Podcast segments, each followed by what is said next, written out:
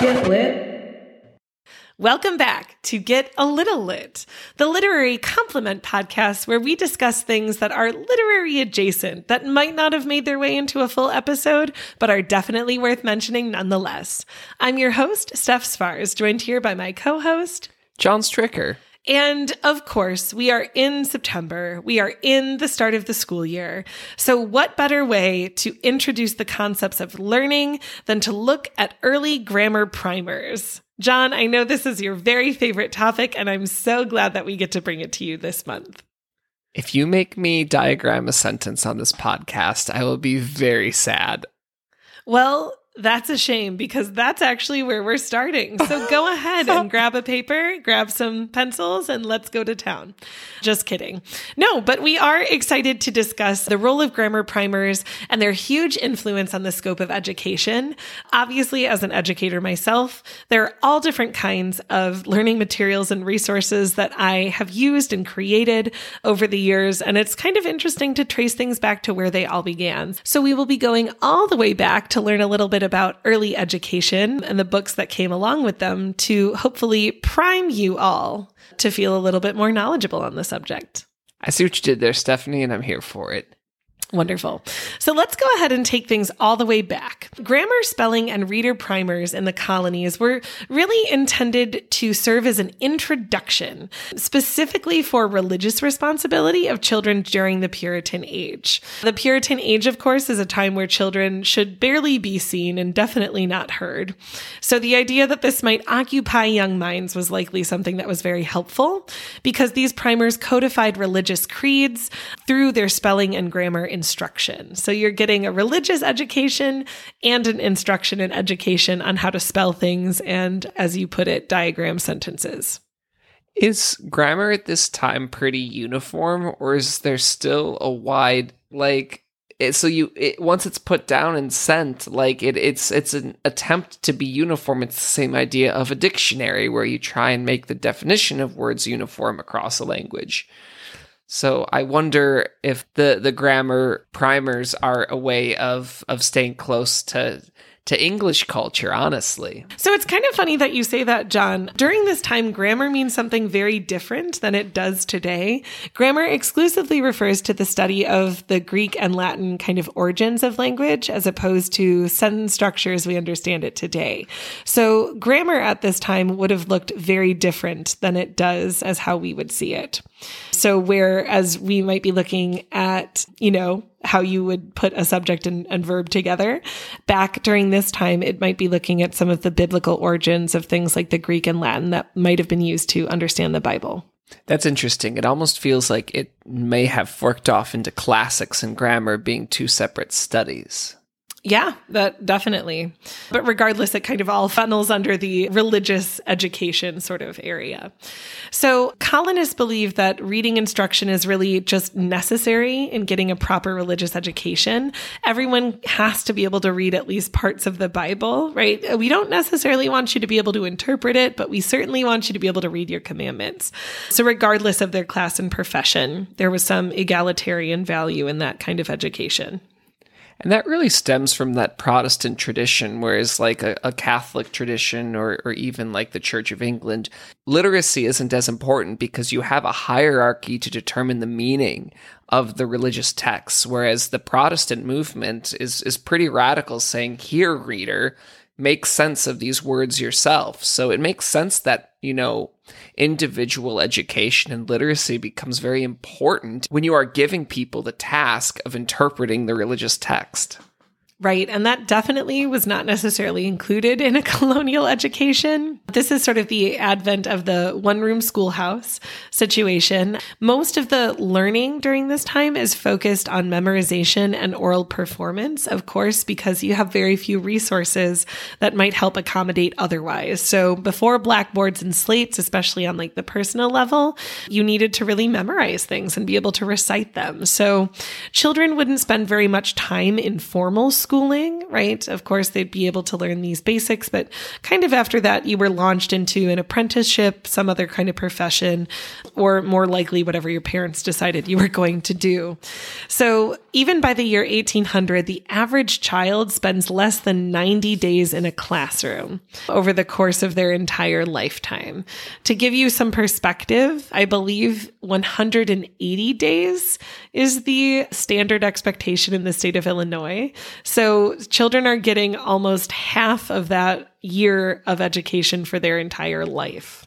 That's incredible. And I do think it puts religious attendance in a new light when, if that's the only time you're able to engage with a written text, there's a whole level of importance that a religious service brings that you don't get that through any other secular means. So I can see where this little bit of grammar and literature really does connect you long term to your religion.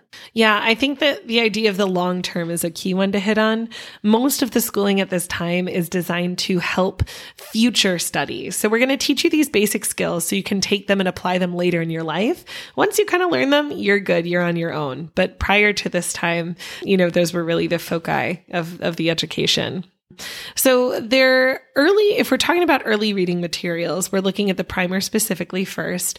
The primer is this reference to an early textbook. It can either be a speller, a reader, or focused on grammar, these kind of individual things, and they get shuffled around. But again, they're these very rudimentary and foundational texts. They combine and contain fundamental religious materials, but then they also include things like introductory alphabets and spelling exercises, although those aren't going to appear until the mid 16th century. And it was actually Henry VIII who winds up requesting these for the purposes of religious education, which I think is kind of cool. So it's interesting that this is done by Henry VIII, right? Because what has he done? He's separated himself from the Catholic Church. So all of a sudden, the oral traditions and the things that have tied you to a church for a long period of time, he needs to make very clear his claim in a legitimate matter among the populace. So the only way to go about that is to re educate people in a way to accept his literal divorce from the Catholic Church. So it's really fascinating that he weaponizes reading and learning in this way right? What better way to kind of encourage like a new cultural thing than open up what typically might not have been accessible for the average person? Now, if you leave that Catholic church, you can learn to read, you can learn all of these different things. And that's part of my church tradition. Again, not necessarily because he wanted it, but rather what might help radicalize a group of people to support his decision. So I think that's a really interesting point to make about early education access. Yeah, literally give people the tools to be on my side. Right. Even though he's the king and can kind of do whatever he wants anyway. So, the other option that we have, we've got a primer and we also have a horn book. So, these are the most widely used texts in the early colonial period. A horn book is a thin wooden tablet, only about four or five inches wide. So, if you think about that, maybe about the size of your smartphone, if you turn it on its side, that sort of size. I have a mini, so mine's a bit smaller than that, but it's a single sheet of paper that would contain the alphabet, simple syllables, the Lord's Prayer, that kind of thing. And it's covered by a semi transparent horn to protect the paper, right? Children, unfortunately, don't necessarily have the same value at cleanliness as their adult counterparts do. So it was designed to kind of be something that children could use without damaging. So think like lamination, early lamination. And every student that attended school would have one of these designed to fit in their shirt pocket so they could carry them about. Again, an early iPhone. I'm just saying. So, beginning in the 18th century, the dominant reading text in the colonies was called the New England Primer. These come out of Boston in the late 1680s, but by the time we hit 1830, there are an estimated six to eight million copies printed. So, kind of takes over and monopolizes everything. Most of the versions of this begin with some kind of alphabet, and then various words organized by syllable count, which I think is sort of interesting, along with rhymes and rhyme schemes that get more and more difficult, right? Toward a different section, they contain the catechism, different prayers. So it's really meant to kind of be something that lasts students through several series of lessons which again is significant when you do not have access to new primers all the time. Were these primers usually self directed, or is this done at the behest of a teacher? So that's also a great question because, as we understand schooling at this time, depending on if you were in an urban or rural setting, your skills and experience with a teacher could vary widely. In rural schools, you're getting students who've often just completed their education. So think young women at the age of 16 running a schoolhouse for themselves and taking care of everyone who is just younger and less experienced than them, all the way to, you know, young men through their 20s. So it sort of depends on where you were. If you were in a wealthy or affluent area, your educational access might look different with specialized schooling programs. And all of those exist for folks that have access to wealth. So really depends on that. But if you're in a single one room schoolhouse, you need to have materials that anyone can kind of start and pick up. So if I've got a student who's reading at a second grade reading level, maybe they're starting earlier in the book. If I have an older student, I can put them further along in the text and they'll be able to access a more challenging curriculum. It almost sounds like that adaptability is a major benefit of these primers, that they can be one thing for a set of people and another thing for a different set of people in a different context. Right. So, most readers up until the late 1800s are really focusing on effective oral reading, aka elocution at more advanced levels. So we really want um, well spoken individuals during this time. After that, though, we get some of the first texts that teach and focus on spelling. So, John, this might be particularly interesting to you to listen to because I know that spelling isn't necessarily your strong suit. But one of the early texts that we have is Thomas Dilworth's A New Guide to the English Tongue. This is going to be your birthday present, and it was published in England in 1740 and imported to the United States. It begins its own printing in the colonies in 1747 and runs for at least 76 editions before 1801. So incredibly long lasting, incredibly popular primer here. It's used to teach grammar and spelling up to the mid 1800s and contains various vocabulary lists that are organized again by number of syllables and number of letters. So again, you can get more advanced. Although it does contain treatises on grammar and things like that, there are different reading passages and selections that are included, and a lot of them tend to be moral in nature, in addition to including the prayers. But we also have the introduction of fables. So these ones start to kind of broaden their scope a little bit, but really focusing on that grammar and spelling component. It's interesting that it expands maybe beyond the religious now, but at the same time, the reading selections for children had to have some type of moral element to them.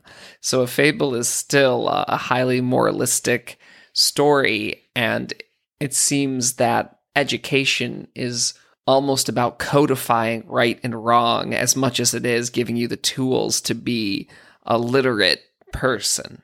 Yeah. And I mean, I think about how much of the media that our young people consume today also tends to be moralistic in nature. I think our expansion and understanding of those things is different. But, you know, ultimately, a lot of children's books end with the main character learning some kind of lesson. Again, I think our lessons have expanded and become a lot more inclusive and compelling. But it, you know, I don't think that that's far off from what we still have in our, in our young literature today. I agree. And it's so interesting that there is a transition from codified right and wrong to just an exploration of different ways to be in the world. And I, I wonder, I wonder what the line is between what is appropriate for a child in the way that we think even today being moralistic versus just an exploration of a way to be in the world uh, that that might not be in a, a moral positive way. So, yeah, what is appropriate for a child to, to use to learn to be literate? Doesn't always have to contain that moral kernel. Well, someone's going to seek to answer this, and his name is Noah Webster of dictionary fame. How prescient of me.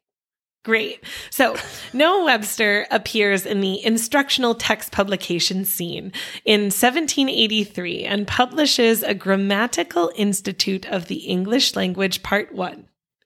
Quite an exciting title. And this is one of 59 different spellers that's published in the colonies through the year 1800.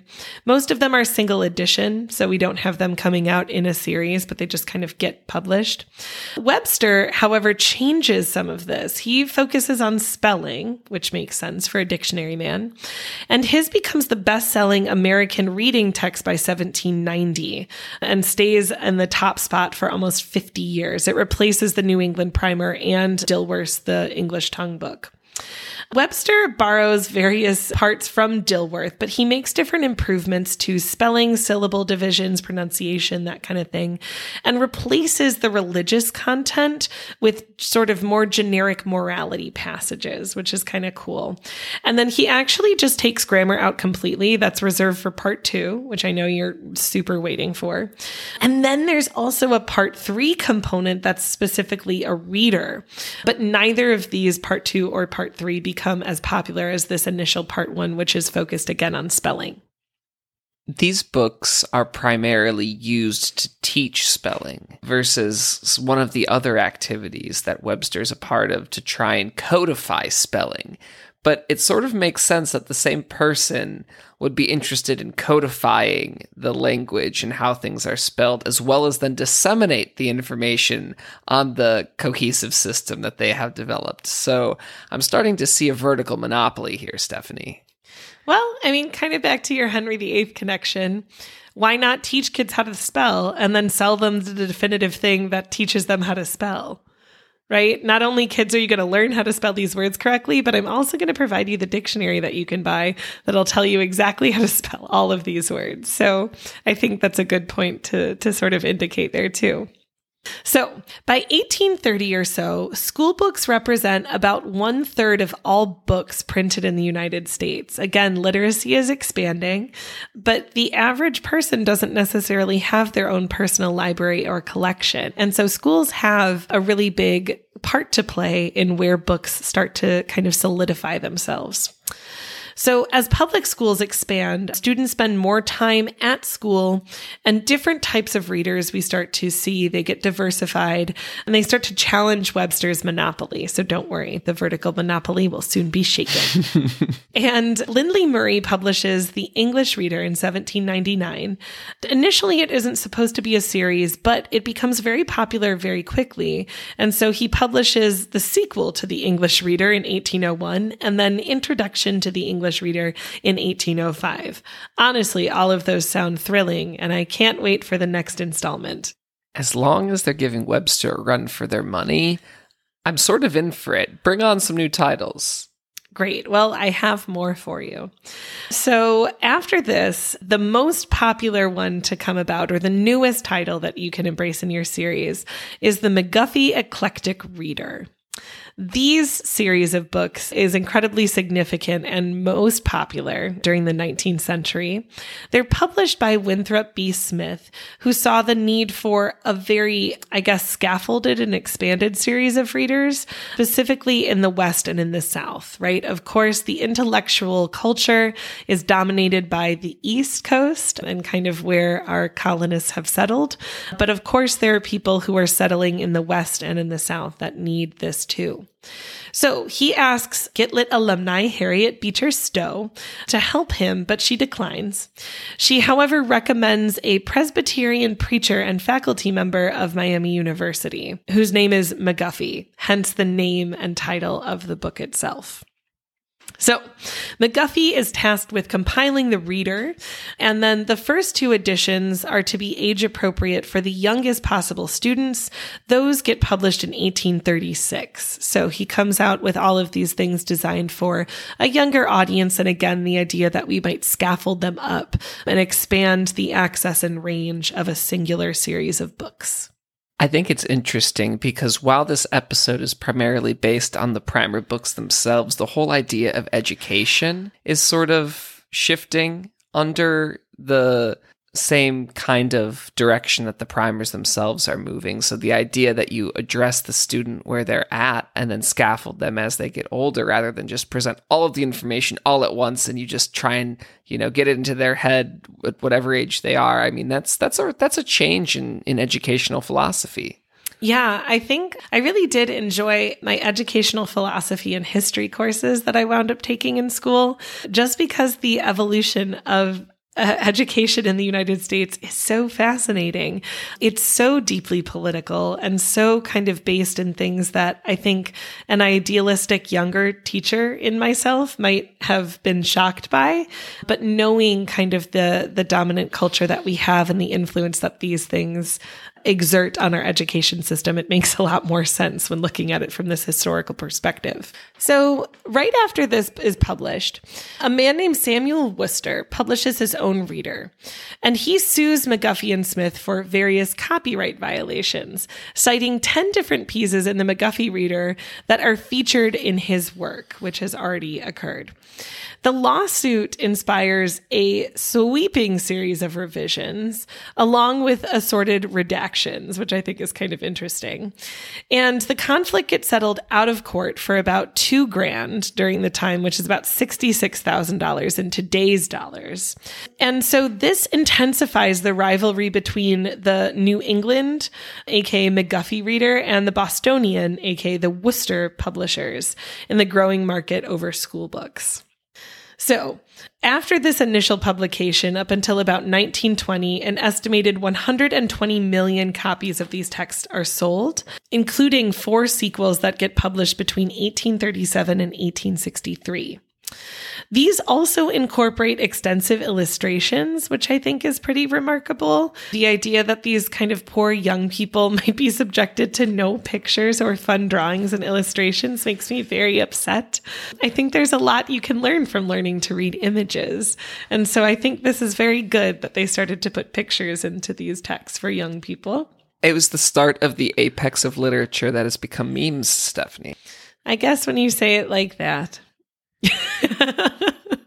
Maybe we'll post some, we'll find some of these early illustrations and we'll turn them into our own series of memes. So, these illustrations help to expand the curriculum to really become a more all inclusive work, including spelling, speech, comprehension, and word studies. The grade level is also able to become more difficult, and then they're able to tailor instructions to various levels of experience with a lot of detail. There are introductory essays at the beginning of these texts that I find particularly interesting. They're designed to be used and read by teachers. And so I thought we would read this kind of excerpt from one. So it reads as follows, quote, Great pains have been taken to select lessons in which the language is simple and the subjects interesting and natural to childhood, as we've learned from actual experience that a child's progress is more rapid when the subjects are agreeable and he can understand them in terms in which they are conveyed. End quote. So this is a very early discovery that children are more apt to learn things that they care about. Shocking, Stephanie. right in a, in a, in a stunning twist of events, people that care about things will probably put more effort into them. So that's kind of weird that my students aren't interested in our etymology studies right now. I think that's a totally accessible thing for freshmen in high school to be looking at. I think so. You're studying bugs? Perfect. Yep, they love the pictures. So, after the Civil War, school books really start to re- resemble the modern textbook as they keep going on, including being very secular in their publication. They also serve as holistic compilations of grammar, reading, spelling, and those are taught more extensively through essays and short stories. So, rather than isolating them into individual worksheets and lessons, they're now incorporated into more inclusive essays and short stories that students study along the way. So, next time you take a look at a, your child's textbook, or if you have a young person in your life that's in school right now, maybe take a look and see what similarities it has to some of our early textbooks on. But I, I think it is really interesting to sort of see how things exist. I have several different types of primers that I've acquired over time, and reading the lessons is a lot of fun. So, maybe in the coming days, we'll post some excerpts and you can learn along with, you know, the children of the 1800s and see how well you can can do. So it's no longer are you smarter than a fifth grader, but can you keep up with a kid from 1698? And we'll see what happens on that next popular show. So that is your primer to grammar primers. Thank you for that, Stephanie. It's definitely more all ranging than I thought it was going to be, and I didn't have to diagram a single sentence. So I'm I'm pretty happy with the direction that this episode went. Excellent. We will be providing as bonus content a spelling test that John will need to complete, oh. including words from these time periods. So do stay tuned for that video and we can have some fun with that. But we hope that you enjoyed this and have a new, deeper appreciation for the evolution of the textbook, a sentence many of you maybe have never thought you'd, you'd actually say. But until we see and hear from you next, thank you so much for your support of this podcast. And thank you, as always, for keeping it a little lit.